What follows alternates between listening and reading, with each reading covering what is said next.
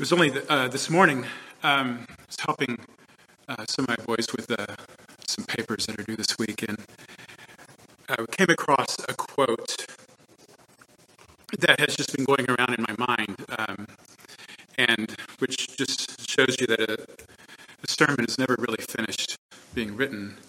The quote goes something like this, if I remember correctly: a society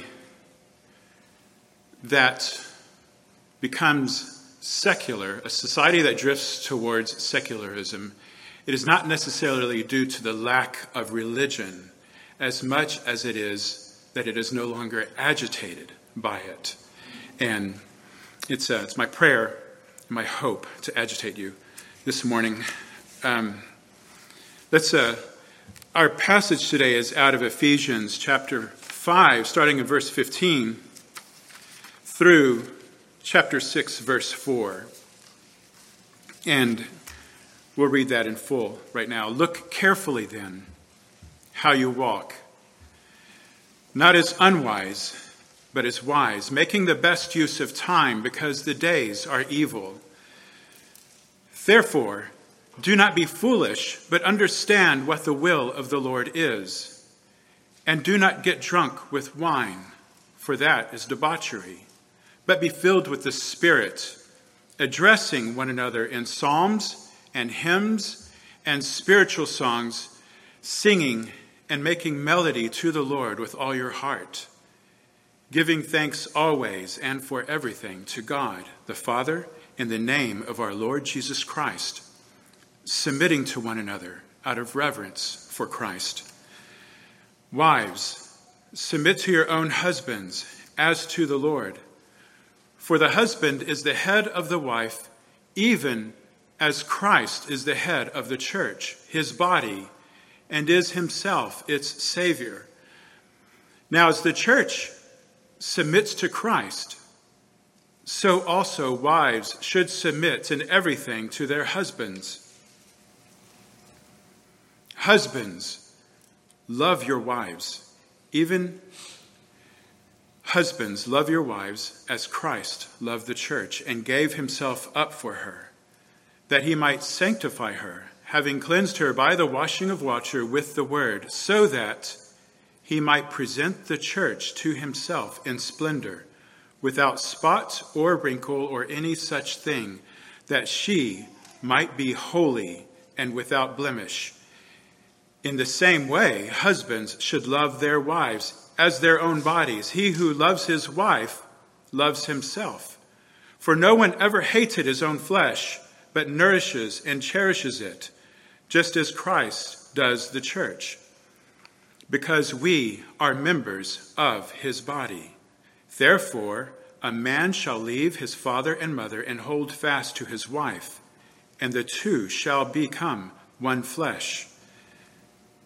This mystery is profound, and I am saying that it refers to Christ and the church. However, let each one of you love his wife as himself, and let the wife see that she respects her husband. Children, obey your parents in the Lord, for this is right. Honor your father and mother. This is the first commandment with a promise, that it may go well with you, and that you may live long in the land. Fathers, do not provoke your children to anger, but bring them up in the discipline and instruction of the Lord. Let's pray.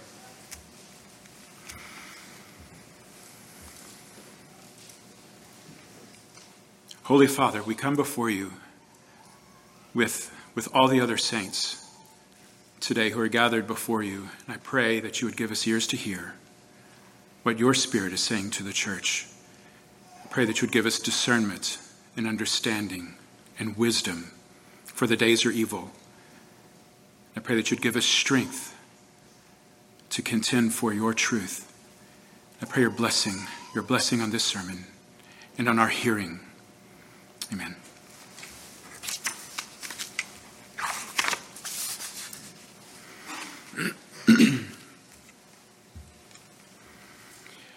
Today, with God's help, we'll take a close look at Ephesians 5:15 through 6:4. Many of you will understand how Paul has arranged his letter. The first three chapters being indicatives, these define what and who the Christian is. The following three chapters being imperatives, which define those characteristics which should be found in the lives of the redeemed, the culture of those who are heirs to eternal life. A definition, defining the word definition, is the setting of bounds. It is bringing into focus that which you're trying to understand. And the scriptures define what Christianity is. In our section, beginning at chapter 5, verse 15, Paul begins to close his letter, and we arrive at a culmination, which begins, "Look carefully then how you walk, not as unwise, but as wise, making the best use of the time, because the days are evil." Look carefully then. In the original, it's a very strong and precise command. Paul, understanding our tendency to drift towards a slack hand, brings strong words to bear at this juncture. A literal translation might read, "Pay more accurate attention with exactness to your way of living." It is similar to what Moses wrote, what we just read. "Only take care and keep your soul diligently, lest you forget." Paul continues, "Not as unwise, but as wise, making the best use of time, because the days are evil." In chapter 1, going back to chapter 1, Paul prays for the Ephesians that the God of our Lord Jesus Christ, the Father of glory, may give you a spirit of wisdom and of revelation in the knowledge of him. It is this knowledge of God. It is this knowledge of God which informs our wisdom and our understanding of the world and of the time, the season in which we live. It is this wisdom which, in the end, informs our manner of living and enables us to live set apart.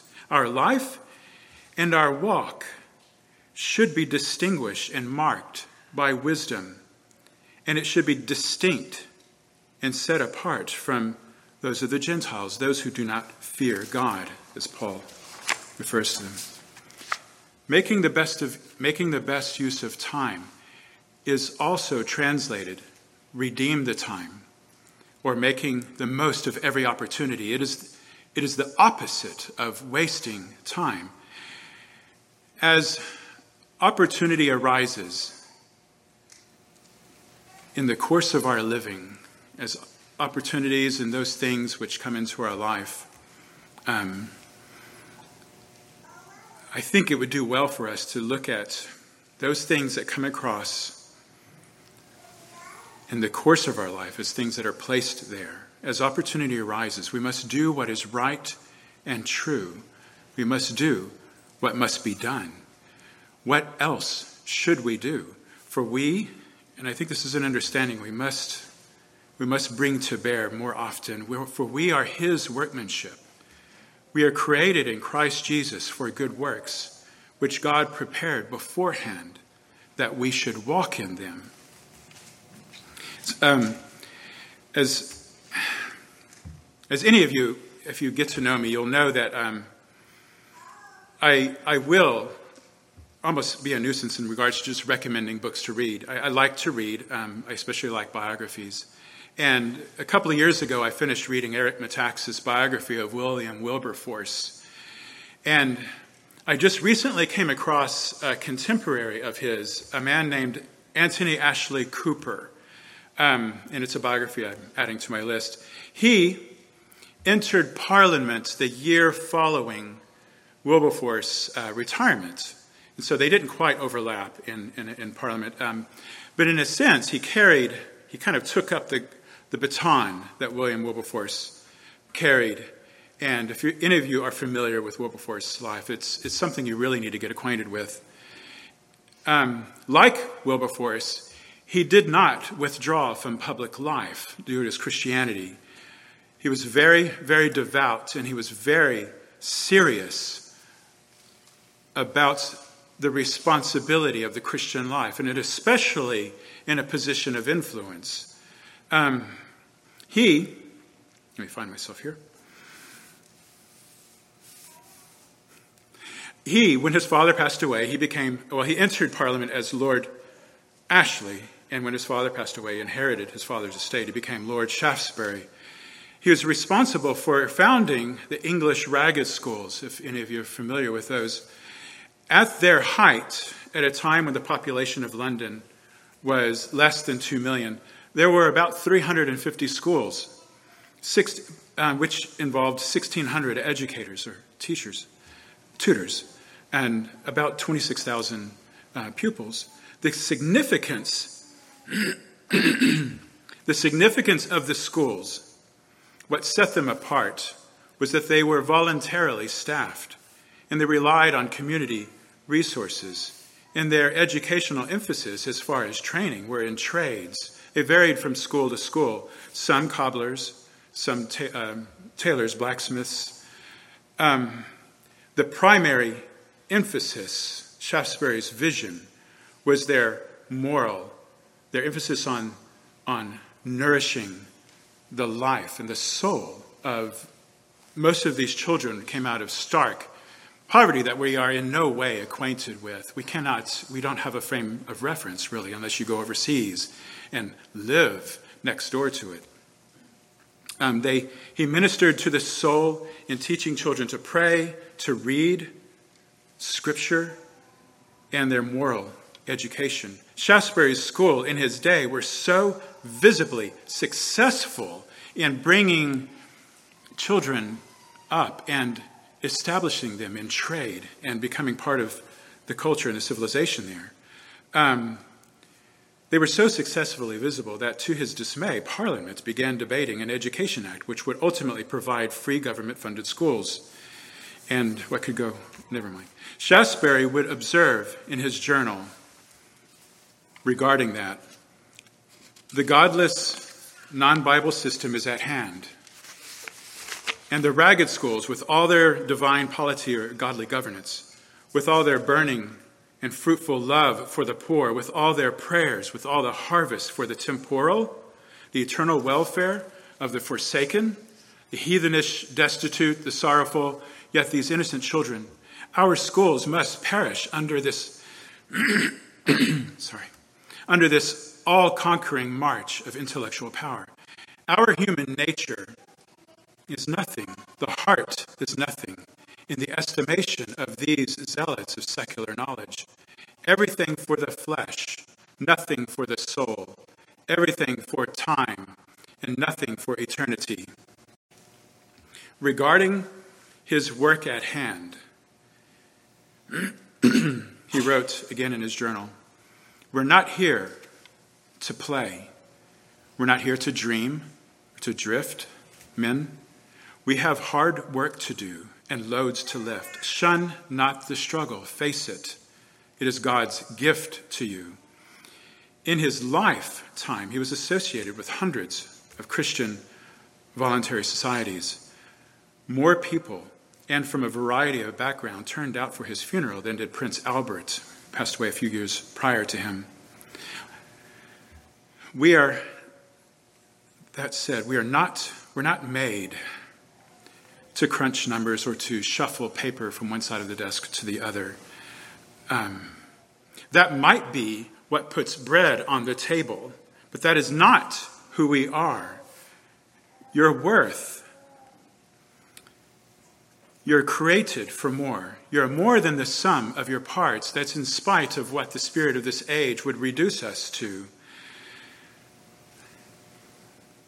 "When I look at your heavens, the work of your fingers, the moon and the stars which you have set in place, what is man that you are mindful of him, the son of man that you care for him? Yet you have made him a little lower than the heavenly beings, yet you have crowned him with glory and honor. You have given him dominion over the works of your hands. You have put all things under his feet." The fear of the Lord is the beginning of wisdom. All those who practice it have good understanding. We live in an evil day. The siren song of Babylon calls to us from every quarter. It is omnipresent, and foolishness.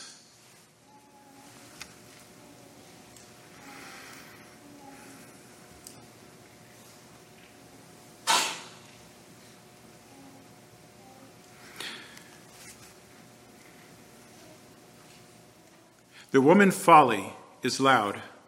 She is seductive and knows nothing. She sits at the door of her house. She takes a seat in the highest places of the town, calling to those who pass by, who are going straight on their way. Whoever is simple, let him turn in here. To him who lacks sense, she says, stolen water is sweet, and bread eaten in secret is pleasant. But he does not know that the dead are there, that her guests are in the depths of Sheol. Paul gives us encouragement considering all of the obstacles that are thrown into the way of godly living and walking uprightly before him, living a life that is pleasing to him. He says, take heart. This is not the way you learn Christ. Paul writes to the Galatians that Jesus gave himself for our sins to deliver us from this present evil age, according to the will of our God and Father. We must understand that we are redeemed, that we are purchased and bought with a price and delivered from the evil day, this evil age that we live in. Paul expands on this understanding, on this truth, with strong encouragement at Ephesians, in chapter 6 of Ephesians, verses 10 through 12. He writes, "Finally, be strong in the Lord and in the strength of his might. Put on the whole armor of God, that you may be able to stand against the schemes of the devil.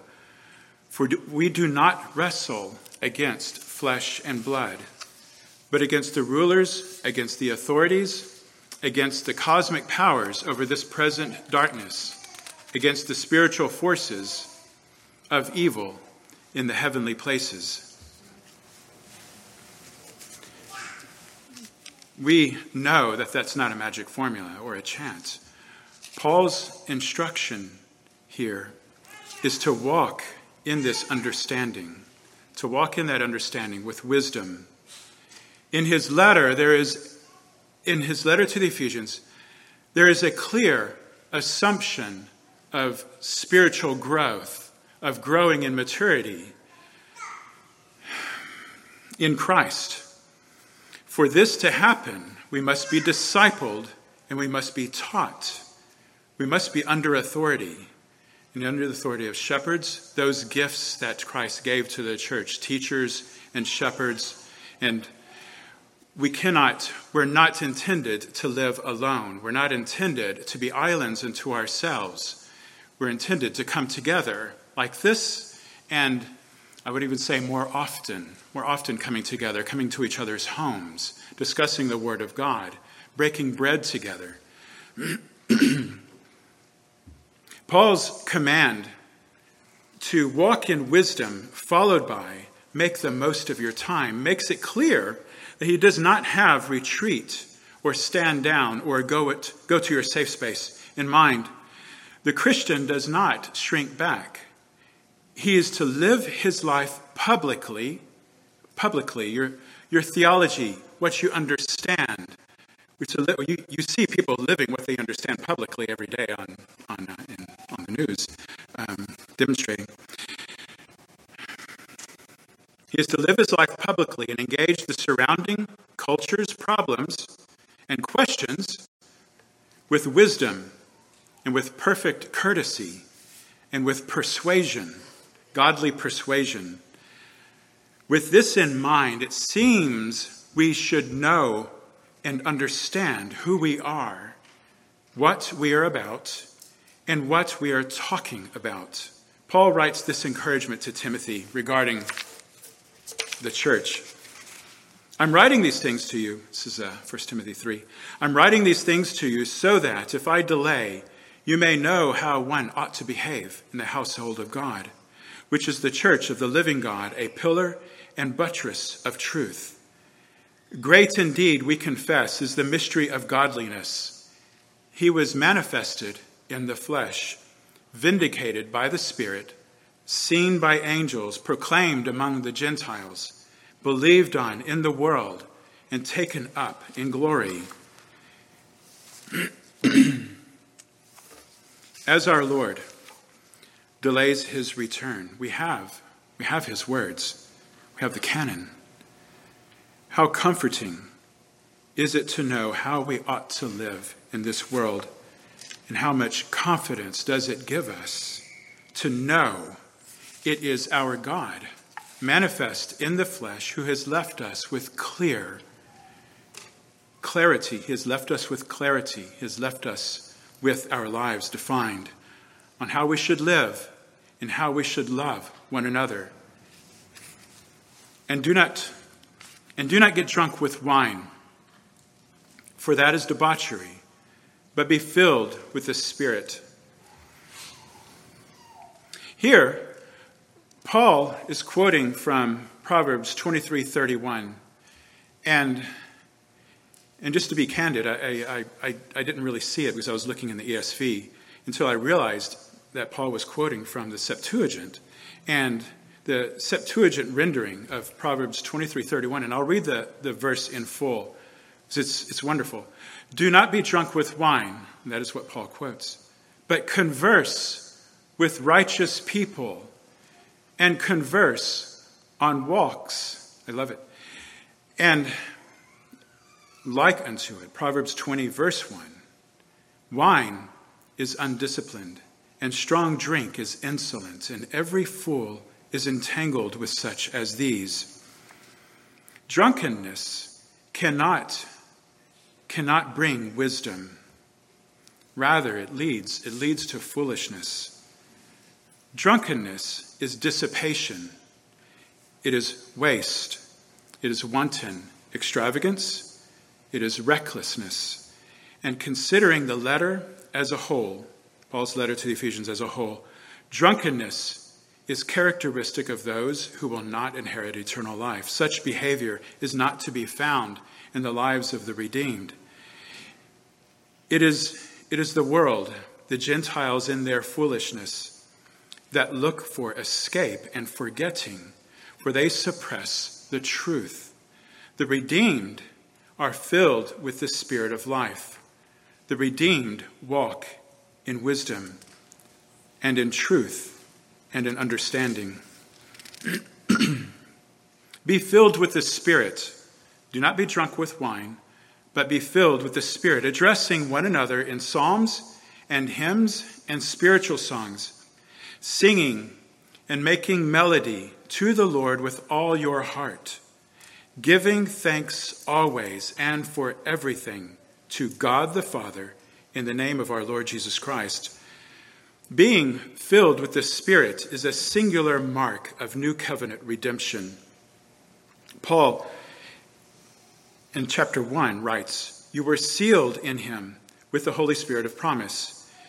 In the evil day, it is those who are filled with the Spirit who walk in wisdom, who give thanks always and for everything." My wife reminded me that it was Betsy who encouraged Corey to give thanks for the fleas, and they understood why shortly after. And we saw God in his great wisdom. It is giving thanks always and for everything, is trusting our God in his infinite and eternal wisdom, in his understanding of everything about you. This is why Peter encourages the saints in his first letter, chapter 4. Beloved, do not be surprised at the fiery trial when it comes upon you to test you, as though something strange were happening to you. But rejoice in so far as you share Christ's sufferings, that you may also rejoice and be glad when his glory is revealed. If you are insulted for the name of Christ, you are blessed because the Spirit of glory and of God rests upon us. It is Paul with his thorn in his flesh. He appealed to God 3 times, and God left it there, caused it to remain there, telling him that my strength is made perfect in weakness. Giving thanks always and for everything, but rejoice. Revelation 12:11 reads, "And they have conquered him, the dragon, by the blood of the Lamb and by the word of their testimony. For they loved not their lives even unto death. They followed the Lamb wherever he went." G.K. Beale, in commenting on this, brings something out that I want to read in full. I believe it really applies to what we're talking about. Christ's victory, we must understand this. Christ's victory was decisive. Any satanic evil on this earth is a defeated power, however contrary it might seem to human experience, and we can relate to that to a degree. You can be assured that the serpent begins to battle against your bodies only after he has lost the battle over your souls. This expresses a major theme in Scripture. The suffering of Christians is not a sign, not of Satan's victory, but of the Christians' victory over Satan because of their belief in the triumph of the cross with which their suffering identifies them. It's what Peter writes. "But rejoice insofar as you share Christ's sufferings, that you may also rejoice and be glad when his glory is revealed." Rather than live in fear or defeat or retreat, be filled with the Spirit. Speak to one another in psalms and sing, making music to the Lord with all your heart and giving thanks always and in everything to God the Father in the name of Jesus Christ. Psalm 40, verse 3. "He put a new song in my mouth, a hymn of praise to our God." Many will see and fear and put their trust in the Lord. Many will see and fear and put their trust in the Lord. It is this, the visible works of the church, the offering up of our lives as a living sacrifice. It is this, our way of living after him, our lives found in Jesus Christ, that set us apart. It is this that brings glory to God. Be filled with the Spirit.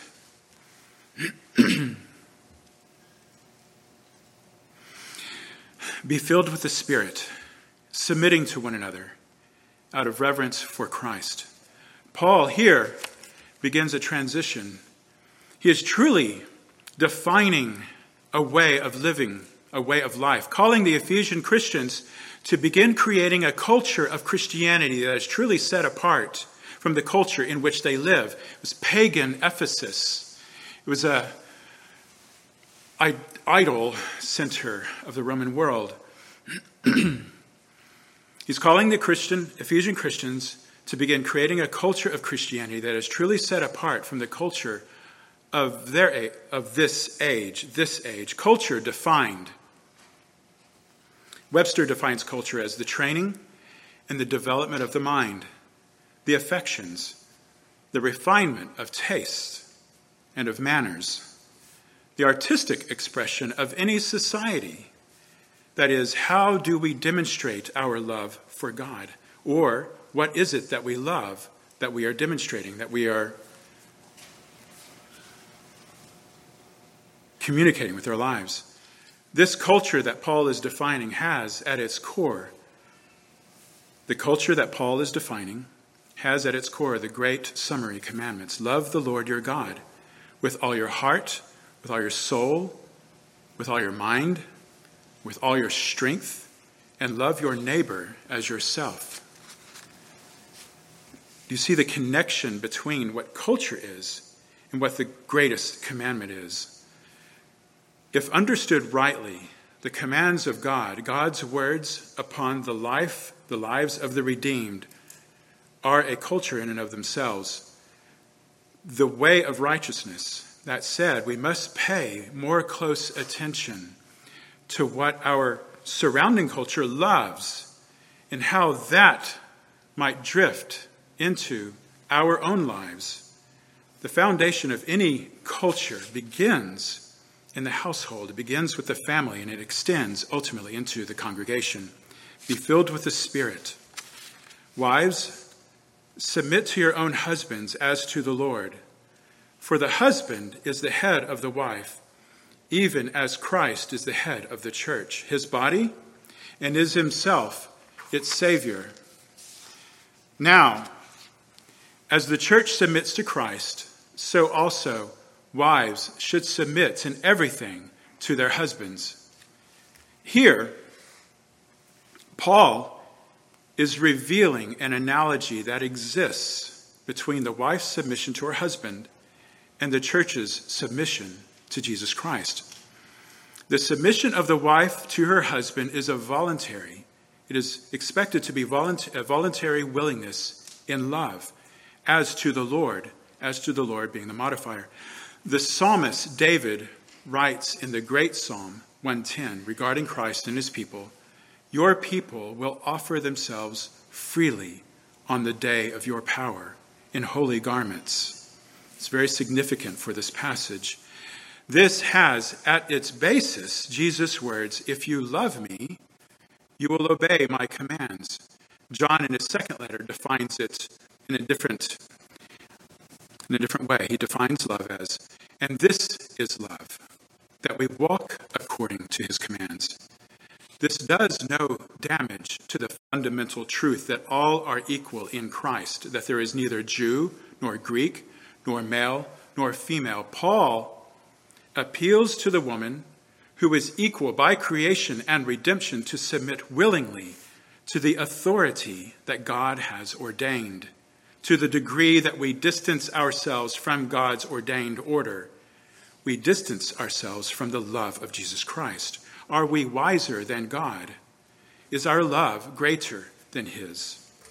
Paul continues, "Husbands, love your wives as Christ loved the church and gave himself up for her, that he might sanctify her, having cleansed her by the washing of water with the word, so that he might present the church to himself in splendor, without spot or wrinkle or any such thing, that she might be holy and without blemish."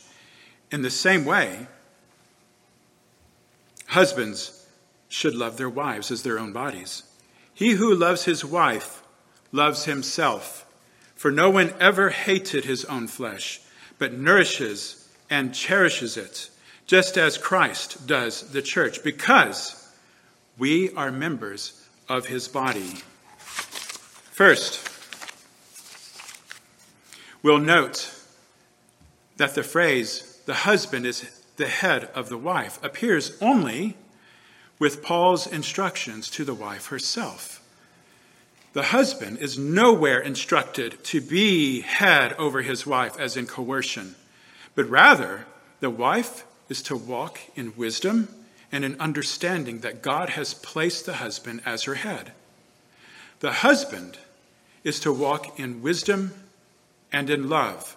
He is instructed to love, to nourish, and to cherish his wife. This analogy that Paul is revealing continues here between how Christ loves the church and how the husband loves his wife.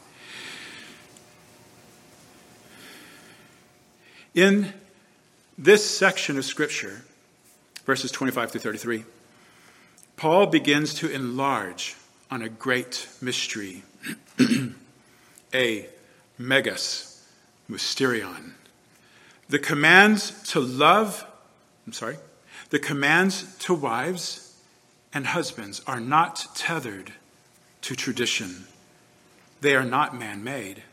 but they are anchored in the relationship between Christ and the church. Paul writes this: Christ loved the church and gave himself up for her, that he might sanctify her, having cleansed her by the washing of water with the word, so that he might present the church to himself in splendor, without spot or wrinkle or any such thing, that she might be holy and without blemish. Here, Paul echoes and develops a theme that is found in Ezekiel 16, where Israel is described as the bride of Yahweh. Then I bathed you with water and washed off your blood from you and anointed you with oil. Paul continues this theme. Pay close attention to his logic. In the same way, husbands should love their wives as their own bodies. He who loves his wife loves himself. For no one ever hated his own flesh, but nourishes and cherishes it, just as Christ does the church, because we are members of his body. Therefore, a man shall leave his father and mother and hold fast to his wife, and the two shall become one flesh. This mystery is profound. It's a megas mysterion. And I am saying that it refers to Christ and the church. Paul is not citing Genesis 2:24 to again show how a husband and wife are one flesh. That's from the beginning, from Genesis 2. He is demonstrating how Christ and the church are one flesh, as a husband and wife are one flesh. This is the ruling analogy through his whole discourse. Paul's conclusion is this: and the two shall become one flesh. This mystery is profound, and I am saying that it refers to Christ and the church. The church is the bride of Christ, and the husband and wife. I'm reading it wrong, sorry. The church is the bride of Christ, and the husband and wife are one flesh, so Christ and the church are one body. Paul understands the profound nature of what he is writing. He alludes to this at chapter 3.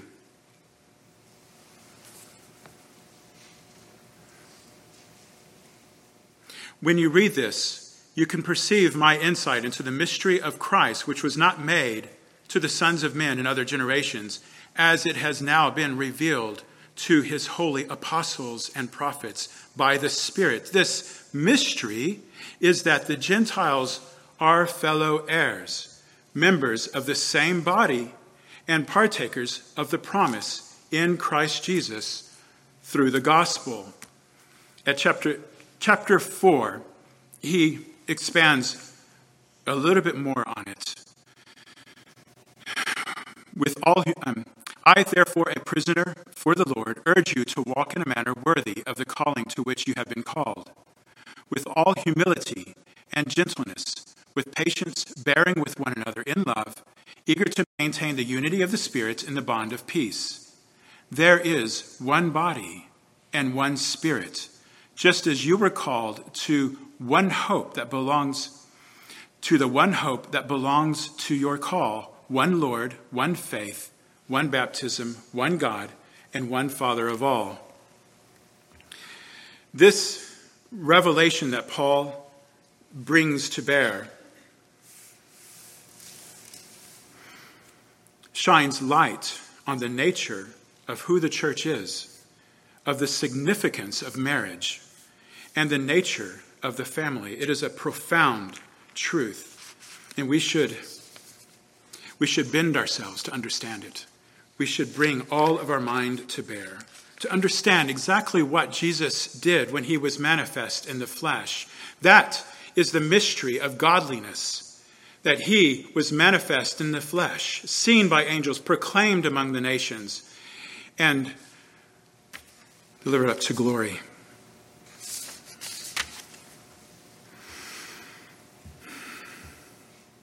Children, obey your parents in the Lord, for this is right. Honor your father and your mother. This is the first commandment with a promise, that it may go well with you, and that you may live long in the land. Here, Paul changes from submit to obey. It is important for both parents and children to understand that obedience to parents is not an option. Paul's language here, that you may live long in the land, does indicate that a willing obedience brings with it blessing. It's not magic, and from everything that I've read, it doesn't seem to direct us to eternal life. What it is a principle. We can look to Jesus' early life for a clue. Luke chapter 2, verses 51 and 52. And he went down with them and came to Nazareth and was submissive to them. And Jesus increased in wisdom and in stature and in favor with God and with man. It is a commanded obedience. It is commanded. It is without option. You either submit with love, walking in wisdom as children, being filled with the Spirit, walking in wisdom and submitting to your parents in love, or you do it in a stiff-necked manner. It is a commanded obedience, but those children who walk in wisdom, and this carries with it, and it's almost assumed, those children are trained, they are disciplined. With those who do it willingly and with love will benefit the most in their lives, receiving blessing from God.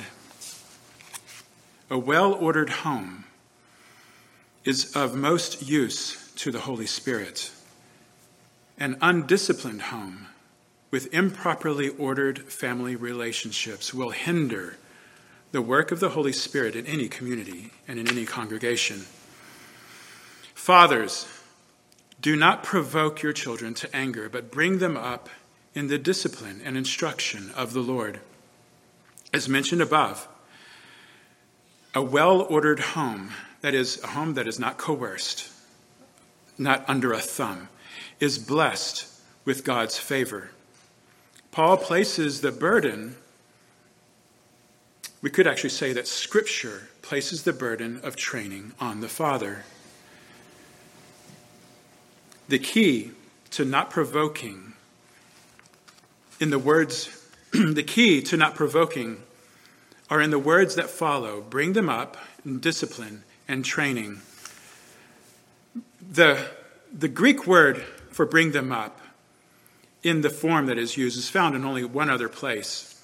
A couple of verses prior, it is translated nourishes. For no one ever hated his own flesh, but nourishes and cherishes it. In the context of Paul's letter, to bring them up is to nourish up to maturity. It is creating an environment. The burden of this is on the father. Creating an environment in your home with a nourished and cherished wife. An environment where your children will grow up well nourished and grow in maturity and in wisdom.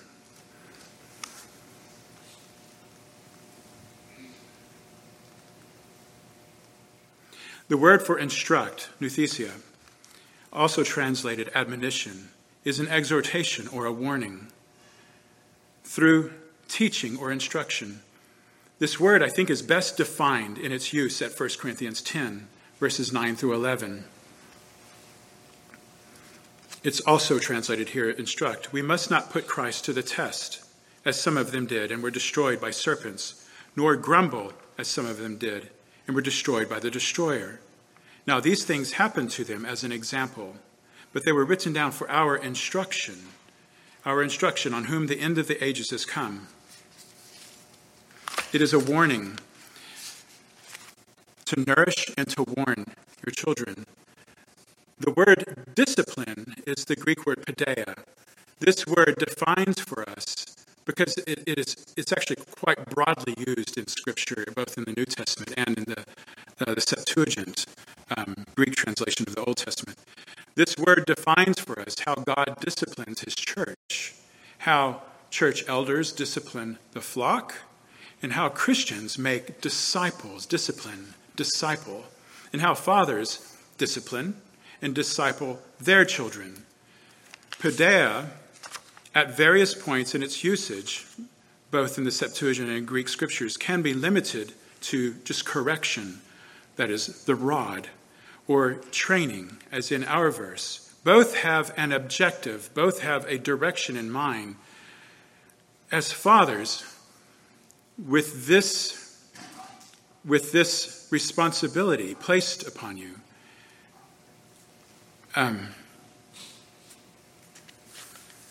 you need to know what you're about. You need to know and understand what it means to be a Christian.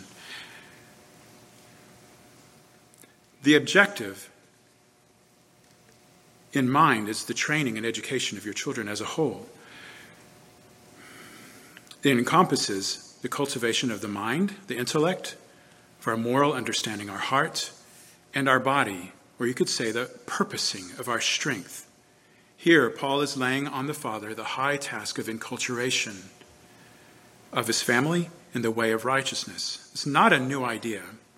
Moses writes regarding Abraham, who believed God, "For I have chosen him, that he may command his children and his household after him, to keep the way of the Lord, by doing righteousness and justice." We must know and we must understand what we are about. Be like Abraham. Imitate Paul as he walked after Christ. Be disciplined in the way of righteousness. Command and teach these things to your children and your children's children. Teach them the way of life. Teach them to live and to think as Christians and to demonstrate the wisdom of God to the surrounding nations. Look closely then how you walk, not as unwise, but as wise. Let's pray.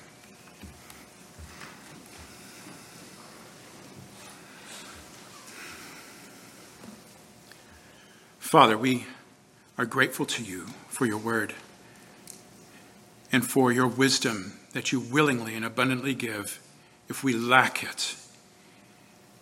And we ask of you and we believe. I pray that your word would increase and not be diminished, that we would take up your word and understand it and walk in it and stand firm against the enemy and contend for truth. Pray your blessing on this day. Amen.